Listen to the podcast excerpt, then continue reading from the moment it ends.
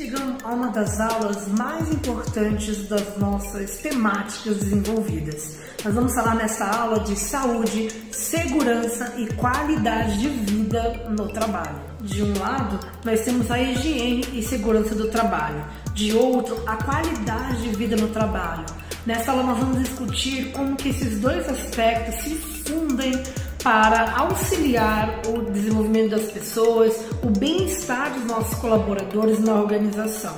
Esses aspectos constituem os fundamentos básicos para que uma organização se torne o melhor lugar para trabalhar. Se esse mínimo e elementar não for plenamente alcançado e ultrapassado, não há que se falar em manter pessoas elas certamente vão para outro lugar, elas certamente vão migrar e permanecer insatisfeitas e pouquíssimo produtivas. Então, interessante a gente começa falando aí sobre a higiene no trabalho. Essa higiene ela está relacionada com as condições ambientais de trabalho que asseguram a saúde física e mental das pessoas e com as condições de bem-estar delas. Do ponto de vista de saúde física, o local de trabalho é a área de ação da higiene do trabalho, envolvendo aspectos ligados com a exposições do organismo humano a agentes externos, como ruídos, ar, temperatura, umidade, luminosidade e a equipamentos eletrônicos, tecnológicos, enfim. Discutimos agora três itens principais do programa de higiene do trabalho que estão relacionados ao ambiente físico de trabalho, ambiente psicológico de trabalho e a aplicação de princípios de ergonomia. Nós vamos discutir cada um deles agora. No ambiente físico de trabalho, nós vamos, ele, ele está ligado ao bem-estar, envolvendo a iluminação, se a luminosidade adequada a cada tipo de atividade, a ventilação, remoção de gases, fumaça e odores desagradáveis, bem como efetivar a proibição de fumar ou utilização de máscaras, caso seja necessário. Temperaturas, manutenção de níveis adequados de temperatura, ruídos, a remoção de ruídos, a utilização de protetores auriculares, que a gente vai falar já já. Conforto, ambiente agradável, repousante e aconchegante. Então, no programa de higiene do trabalho, a gente já entende que o ambiente físico tem que ser um lugar confortável, né? longe de luminosidade muito forte, longe de um, lugar que tenha muito ruído, muito uh, desconforto no ambiente de trabalho. Outro uh, item deste programa de higiene do trabalho é o ambiente psicológico, que está ligado ao bem-estar psicológico, envolvendo relacionamentos humanos agradáveis, tipo de atividade agradável e motivadora, estilo de gerência democrático e participativo, eliminação de possíveis fontes de estresse, envolvimento pessoal e emocional. E nós falamos um pouco desses, dessas questões psicológicas né, na nossa aula de clima organizacional. Caso você não tenha assistido, vou colocar um link aqui em cima para você assistir. É, e é interessante que a gente entenda que lá naquela aula nós falamos o quão é importante a gente ter um ambiente psicologicamente saudável, o quão é importante que a gente tenha dentro da organização do ambiente de trabalho, além do, da, das questões físicas que nós colocamos, ruído, luminosidade, enfim, mas que a gente entenda também que o ambiente ele é formado por um, um, um, bom relacionamento entre as pessoas, né? quando existe um tipo agradável de atingimento de metas, quando há ali uma relação muito bacana entre você e seu gerente, gerente e você. Enfim, é muito interessante e importante que a gente mantenha esse ambiente psicológico aí saudável para os nossos colaboradores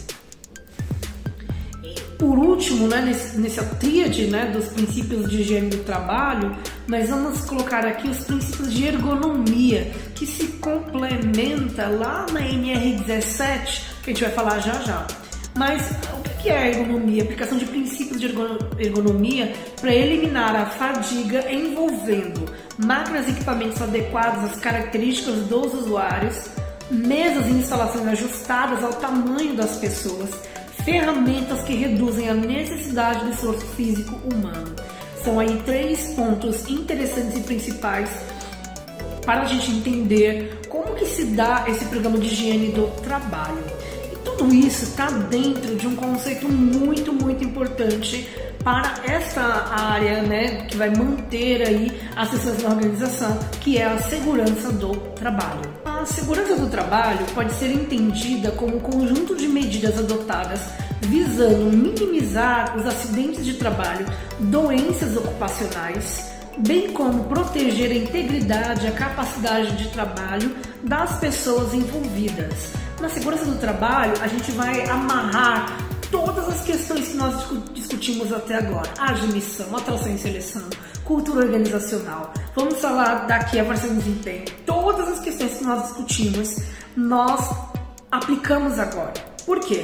A segurança do trabalho é uma das sub-áreas da área de recursos humanos que vai ser pautada na ideia de entender como quais são as medidas adotadas que devem ser adotadas para minimizar e prevenir acidentes dentro do ambiente de trabalho, minimizar e prevenir também as doenças que podem acontecer dentro do ambiente de trabalho e qual e, e proteger a integridade, a capacidade física dos nossos colaboradores.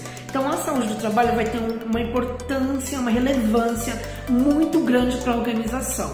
Além disso, ela vai organizar atividades prevenir acidentes e mostrar aos colaboradores a preocupação da empresa com sua saúde e bem-estar. Isso aumenta a produtividade dos funcionários, auxilia na motivação que eles têm e assim traz diversos benefícios às empresas. E todos estes processos, prevenções uh, e demonstrações de cuidado com os colaboradores estar, vão estar né, fundamentadas nas NRs, normas regulamentadoras.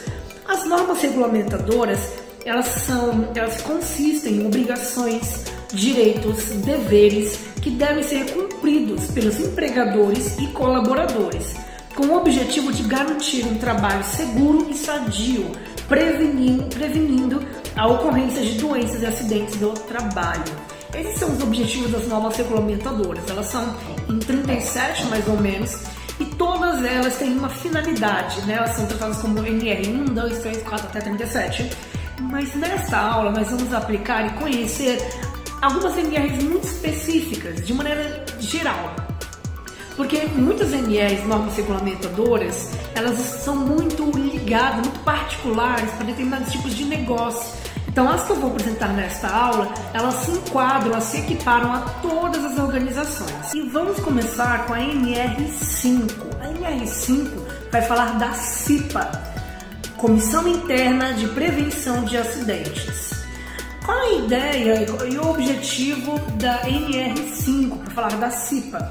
O objetivo de prevenir infortúnios laborais através de apresentação de sugestões e recomendações ao empregador para que melhore as condições de trabalho, eliminando as possíveis causas de acidente do trabalho e doenças ocupacionais. A ideia da NR5, da CIPA, é montar dentro da empresa uma comissão interna de prevenção de acidentes, para que essa comissão, formada pelos próprios colaboradores, é, eles consigam auxiliar a empresa a minimizar acidentes, riscos, processos trabalhistas, doenças ocupacionais. Então é um comitê que acontece dentro da empresa e ele tem que ser articulado, votado ali dentro da empresa.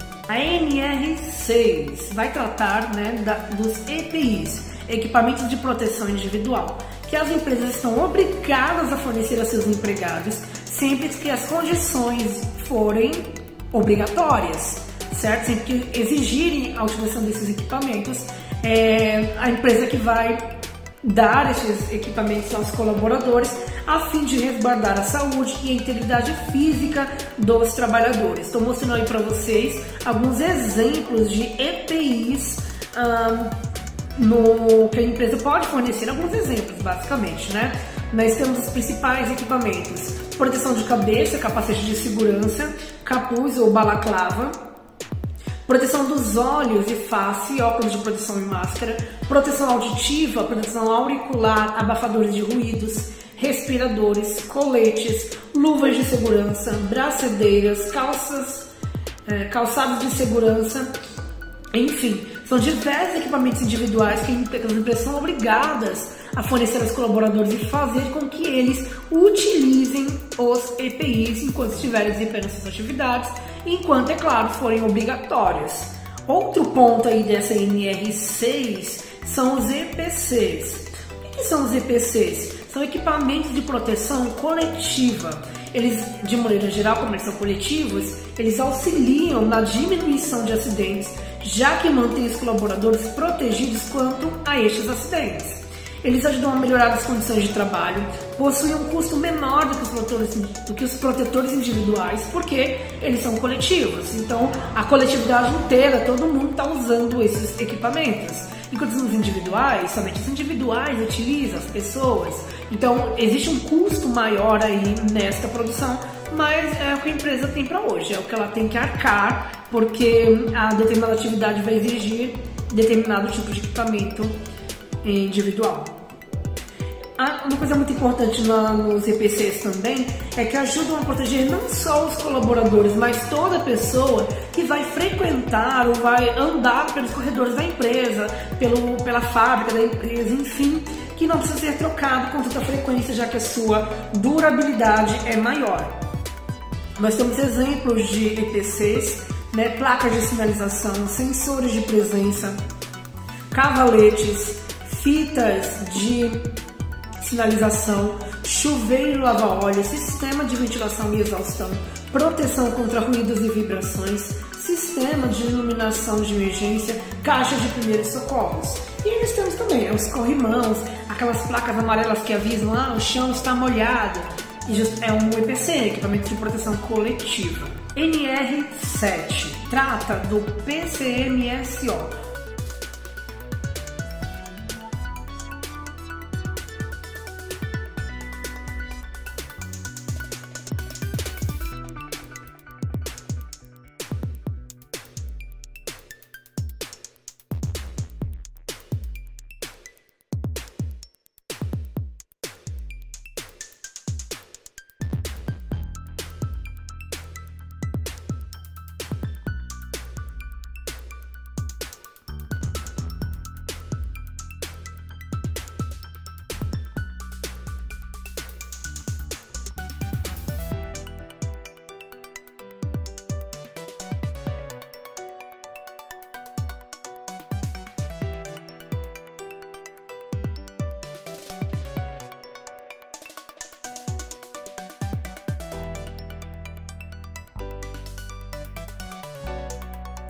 O exame admissional é o exame que você vai fazer básico, né, de quando você entra na empresa.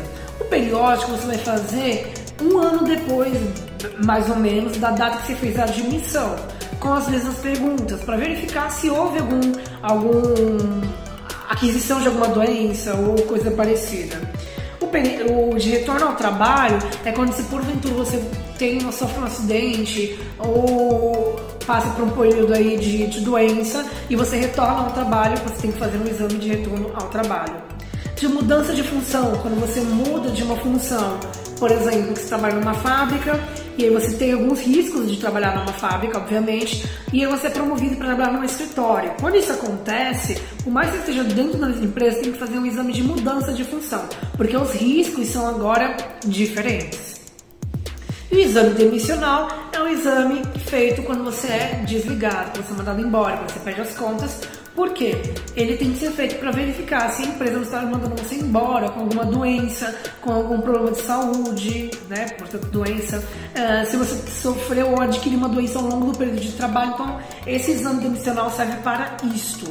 E qualquer um desses cinco exames sempre vai estar tendo, vai estar é, vai ter a opção, portanto, de exame é, admissional, demissional, título no trabalho, mudança de função, demissional, e o médico do trabalho ele vai selecionar e vai diagnosticar se você está apto para prosseguir ou se você está inapto para prosseguir. E aí é importante que a gente entenda que o apto, você está apto para, no admissional, começar a trabalhar na empresa, no demissional, está apto para ser desligado, e se você estiver inapto, que geralmente isso não acontece por questões óbvias, uh, você está inapto a desenvolver aquela atividade, ou seja, inapto para ser admitido, por exemplo. Então, é, esse PCMSO ele está totalmente regulamentado na NR7 PCMSO uh, e foi aprovado aí um programa que exige por lei que sejam aplicados, sejam feitos estes exames de saúde ocupacional dentro da empresa. A NR9, a norma regulamentadora 9, vai estabelecer a obrigatoriedade de elaboração e implantação por parte de todos os empregados e instituições que admitam trabalhadores como empregados do Programa de Prevenção de Riscos Ambientais, PPRA, que vai visar a prevenção da saúde e integridade física dos trabalhadores através da antecipação, reconhecimento, avaliação e consequente controle de ocorrências dos riscos ambientais existentes ou que venham a existir no ambiente de trabalho, considerando a proteção do meio ambiente e dos recursos naturais. Nós temos aí, um, nós vamos ver um pouquinho mais para frente, que nós temos alguns riscos no ambiente de trabalho, né? A gente viu nos, princípios, nos princípios que o ambiente físico, né, do ambiente de trabalho, ele está pautado, composto de, da luminosidade, né, dos ruídos, da questão de poeira e tudo mais.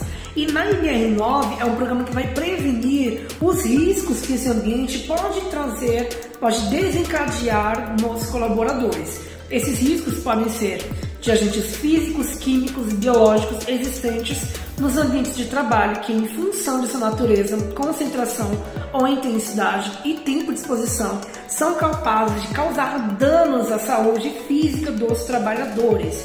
Além, é claro, dos agentes ergonômicos e mecânicos, que a gente vai falar já já quais são eles, mas que se prevenido, se há uma prevenção dentro deste programa, se, há, se este programa acontece, né, se este PPR, PPRA acontece de forma efetiva, muitos riscos destes ambientais, físicos, químicos, biológicos, ergonômicos, mecânicos, muitos deles deixarão de existir ou serão minimizados dentro da organização.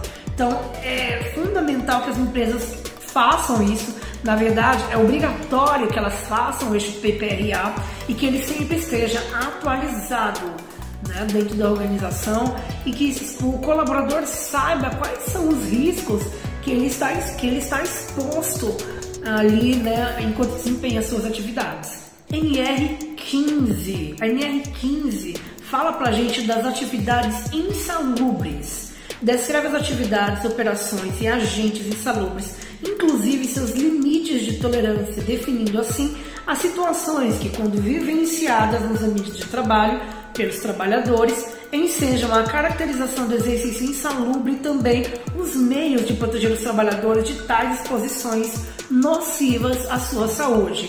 É por meio deste, é, de, desta NR, NR15, que nós vamos ter aí o adicional de insalubridade e adicional de periculosidade. Cada um deve ter suas características, né? Na insalubridade você vai ter aí um adicional, um, um retorno financeiro, porque você está trabalhando, mas está colocando em risco a sua saúde.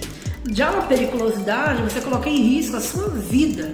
Então, os percentuais de acréscimo do salário são um pouquinho diferentes. Não é o foco da nossa questão, mas é interessante que a gente entenda que as atividades insalubres NR15 ela está pautada nas condições físicas do ambiente de trabalho, como ruído, calor, frio, vibração e radiação, que de acordo com as características do posto de trabalho uh, podem causar danos à saúde do trabalhador. Esses agentes físicos eles têm uma tolerância limitada né, e permitida né, para o colaborador. Então existe uma, uma certa quantidade de decibéis que, que é tolerável, que é suportável para o ser humano aguentar. Assim como a questão da luminosidade, né? a questão do, do, do, do, ambiente também, se ele, existe limites de tolerância e esses limites têm que ser seguidos. Falávamos já sobre este termo que nós vamos ver agora, que é da NR17, que fala da ergonomia. A ergonomia visa estabelecer parâmetros que permitam a adaptação das condições de trabalho às condições psicofisiológicas dos trabalhadores, de modo a proporcionar um máximo de conforto, segurança e desempenho eficiente.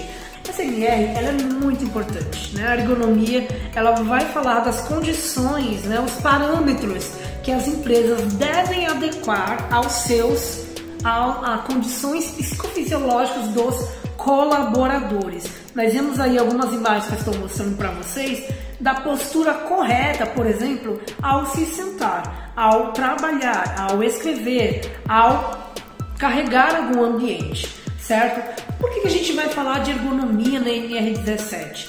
Porque a ergonomia ela pode desencadear algumas doenças ocupacionais, que é o que nós vamos ver agora. A ler é uma lesão relacionada com a atividade da pessoa. Em alguns casos, pode ser entendida como uma doença ocupacional, ocorrendo sempre que houver incompatibilidade entre os requisitos físicos da atividade ou tarefa e a capacidade física do corpo humano. Alguns fatores de risco contribuem para a instalação dessa lesão, dentre eles movimentos repetitivos, tracionamentos, postura incorreta. Ler significa lesão por esforço repetitivo. São doenças osteomusculares, né, as DORCs a gente vai falar já já, que são conhecidas por essas lesões. E geralmente essas lesões acontecem por movimentos repetitivos, por você não conseguir carregar ou empurrar um objeto de forma adequada, com equipamento é, adequado e quando você mantém aí uma postura inadequada por muito tempo. Nós temos aí a DORT, provendo do termo né, distúrbios osteomusculares relacionados ao trabalho e foi introduzido para substituir o termo ler, basicamente por duas razões. Porque a maioria dos trabalhadores com, com sintomas no sistema músculo-esquelético, que é o que está aparecendo aí para vocês, não apresenta evidência de lesão em quaisquer estruturas. Além disso, além de esforço repetitivo, que é uma sobrecarga dinâmica, outros tipos de sobrecargas no trabalho podem ser nocivas, ou seja, prejudiciais ao trabalhador, como por exemplo a sobrecarga estática, o uso de contração muscular por períodos prolongados para manutenção de postura, excesso de força empregada para execução de tarefas ou trabalhos executados com posturas inadequadas. Nós damos aí um exemplo né, de, de como se carregar, por exemplo, uma caixa, a forma correta, correta né, de se uh, carregar um objeto, pegando ele do chão na superfície baixa até um lugar que você consiga carregá-lo. Mas como que se adquire essa, essas doenças osteomusculares relacionadas ao trabalho? Quando existe predisposição constitucional somada ao desrespeito a um ou mais dos seguintes fatores. Quando existe aí um treinamento e condicionamento, quando o local de trabalho, piso, superfície, barulho, umidade, ventilação, temperatura, iluminação, distanciamento e angulações, ferramentas, utensílios, acessórios imobiliários adequados, quando isso não existe existe muita probabilidade de se desencadear nos colaboradores doenças osteomusculares relacionadas ao trabalho, DORs.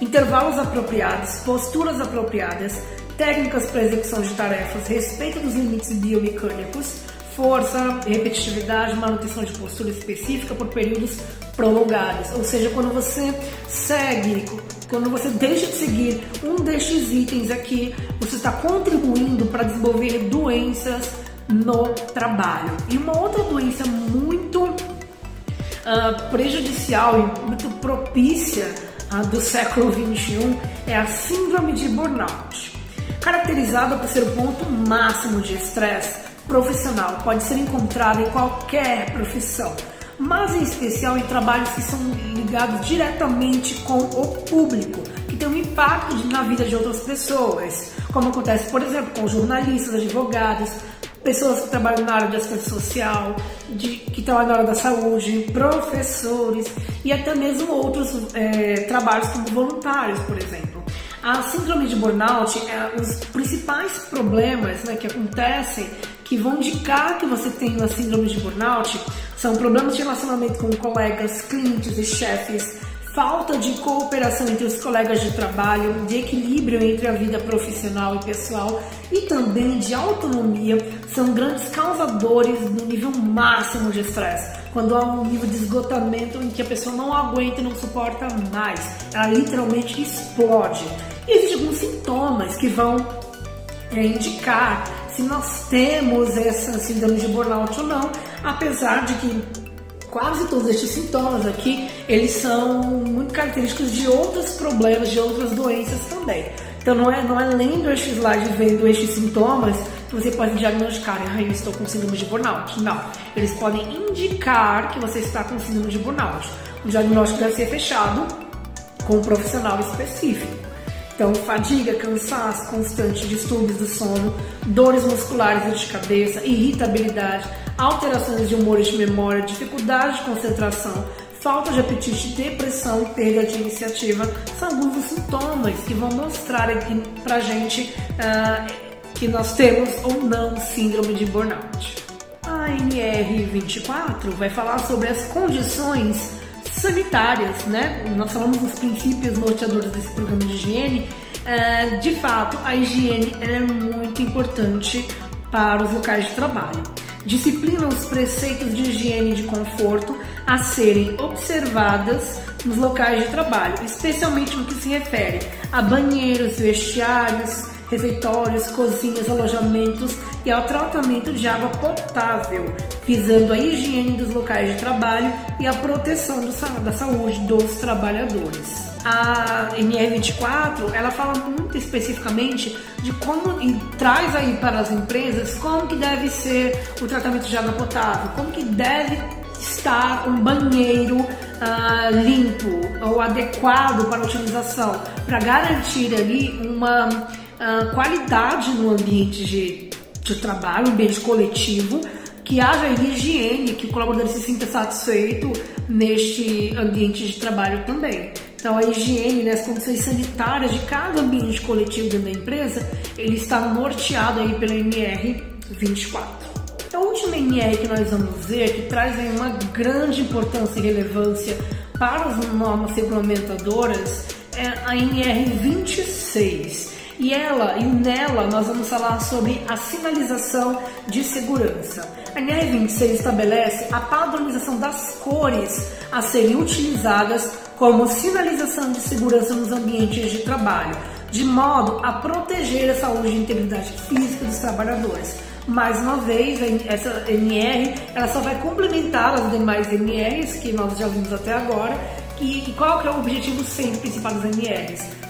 Garantir e proteger a saúde e integridade física dos colaboradores, certo? Então a gente vai falar aí das, de algumas cores muito importantes que as empresas estão obrigadas a seguir, né?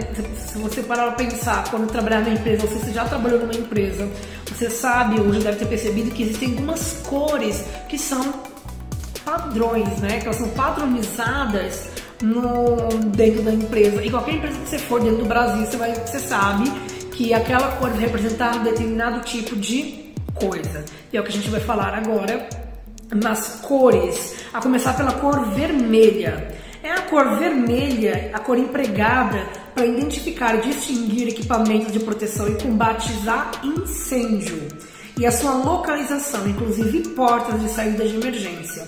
A norma também determina que a cor vermelha não deve ser usada para assinalar o perigo.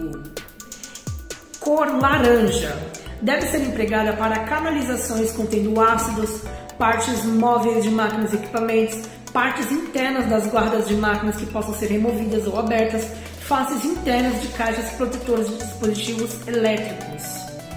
A cor amarela. A cor amarela é utilizada para indicar cuidado. É utilizada, por exemplo, em partes baixas dos corrimãos, parapeitos, pisos e portas de elevadores que fecham verticalmente. Essa cor é normalmente utilizada para equipamentos de transporte e manipulação de material, exemplos de empilhadeiras e, e tratores industriais. Onde a presença da lista amarela na vertical ou inclinada, associada com preto, pode significar perigo duplo. A cor branca.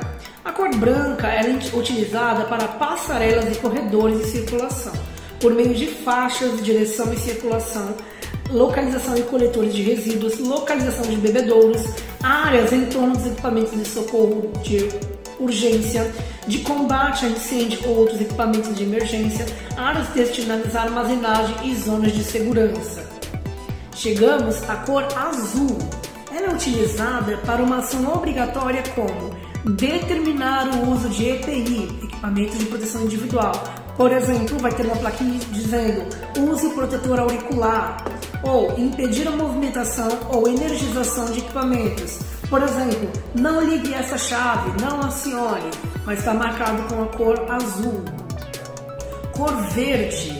A verde é a cor da segurança e deve ser utilizado para canalizações de água, caixas de equipamento de socorro de urgência, caixas contendo máscaras contra gases, indicação de marcas, dispositivos de segurança, mangueiras e de oxigênio. E veja, eu não coloquei indicação de marcas aí grifado no material teórico de graça, então fica a dica e o spoiler. Cor púrpura, usada para indicar os perigos provenientes das radiações eletromagnéticas, penetrantes de partículas nucleares de áreas radioativas. Cor preta. O preto vai ser empregado para indicar as canalizações de inflamáveis e combustíveis de alta viscosidade, óleo lubrificante, asfalto, óleo combustível, alcatrão, piche. E a nossa última cor, cor cinza, quando ela é cinza claro, ela é usada para identificar canalizações em vácuo e quando é um cinza escuro, usado para identificar eletrodutos. Muito bem, a NR26 ela usa cores como meio para prevenir é, como deve ser essa prevenção e como ela deve ser, deve ser algo criteriosa. O uso sem critérios pode criar mais confusão do que prevenção.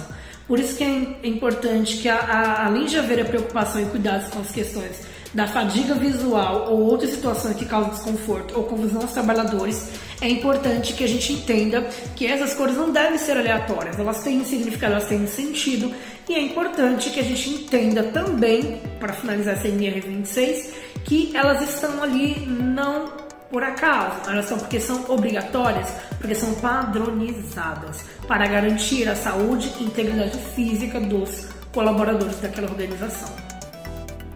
Outro aspecto muito importante da segurança do trabalho é falar sobre o mapa de riscos.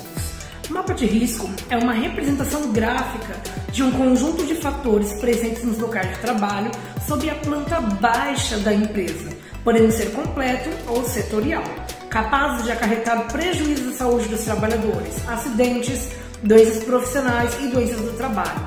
Tais fatores têm origem nos diversos elementos do processo de trabalho, materiais, equipamentos, instalações, suprimentos, espaços de trabalho e a forma de organização do trabalho. Arranjo físico, ritmo, método, postura, jornada e turnos de trabalho e treinamento. No mapa de risco, eh, mapa de risco ambiental, ele vai ter duas importâncias. Né? A primeira importância para os trabalhadores. Eles têm de saber ao que eles estão expostos, se naquele setor existe risco deles sofrer algum acidente ou contrair alguma doença naquele ambiente de trabalho. Então, é uma importância para o trabalhador. Para a organização, ela vai reunir informações necessárias para estabelecer um diagnóstico de situação de segurança e saúde no trabalho da empresa e garantir aí um programa de prevenção de riscos ambientais, para que nós falamos lá na NR9.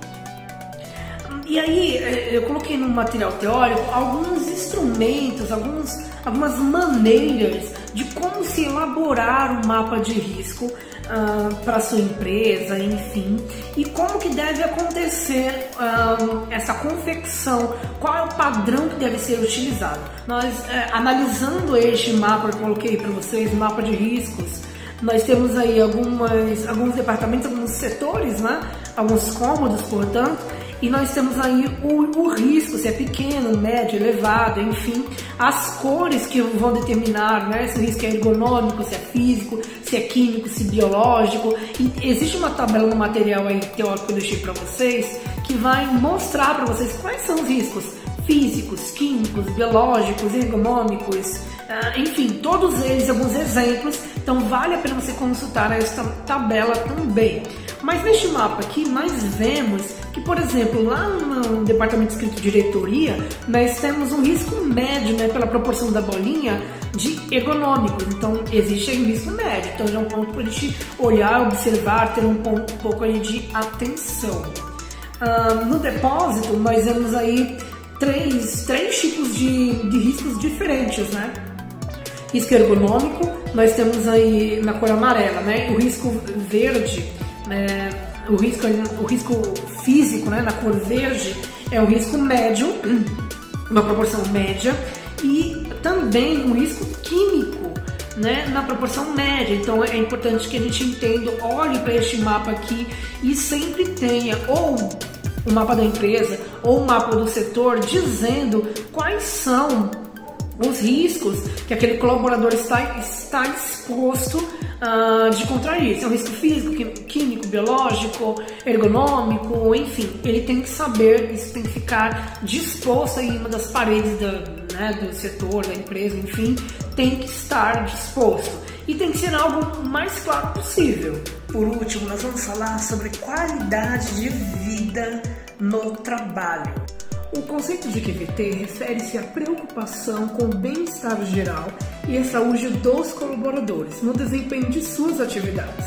Atualmente, o conceito de QVT envolve tanto os aspectos físicos e ambientais, quanto os aspectos psicológicos do local de trabalho. Mais do que tudo, a QVT representa um intenso movimento em direção ao profundo respeito pelo bem-estar das pessoas do ponto de vista biológico, psicológico e social. Existem alguns componentes né, que vão dar forma, vão dar conteúdo para esta QVT. São eles: satisfação com o trabalho executado, possibilidades de futuro na organização, reconhecimento pelos resultados alcançados, salário percebido, benefícios adquiridos, relacionamento humano na equipe e na organização, ambiente psicológico e físico de trabalho, liberdade de atuar e a responsabilidade de tomar decisões, possibilidade de estar engajado e de participar ativamente. Então nós vemos aí que esses componentes da qualidade de vida, a gente falou um pouquinho deles ao longo de todas essas temáticas, todas as nossas aulas sobre administração de recursos humanos, mas a grande o grande interesse da área, de, da, da área de qualidade de vida no ambiente de trabalho parte do reconhecimento de que uma pessoa bem treinada e bem posicionada na empresa está em melhor condição para identificar problemas dificilmente localizáveis com relação à qualidade do produto ou com o trabalho que deve ser feito. Assim, a qualidade de vida no trabalho, a QVT, é essencial na criação de um estado de espírito de cidadania organizacional, como nos programas de qualidade total nas organizações. Na aula de hoje, nós vimos a importância de se manter um programa de saúde, segurança no trabalho e qualidade de vida no trabalho. Porque quando a gente consegue amarrar essas, esses três pontos importantíssimos para as organizações, a gente consegue manter e reter profissionais bem treinados, qualificados, remunerados, uh, que têm os benefícios atendidos, têm suas necessidades atendidas e estão protegidos, estão bem cuidados e podem se sentir seguros nas organizações que trabalham. E evidentemente eles vão desempenhar melhor as suas atividades, vão produzir mais, com mais qualidade e com muito mais felicidade.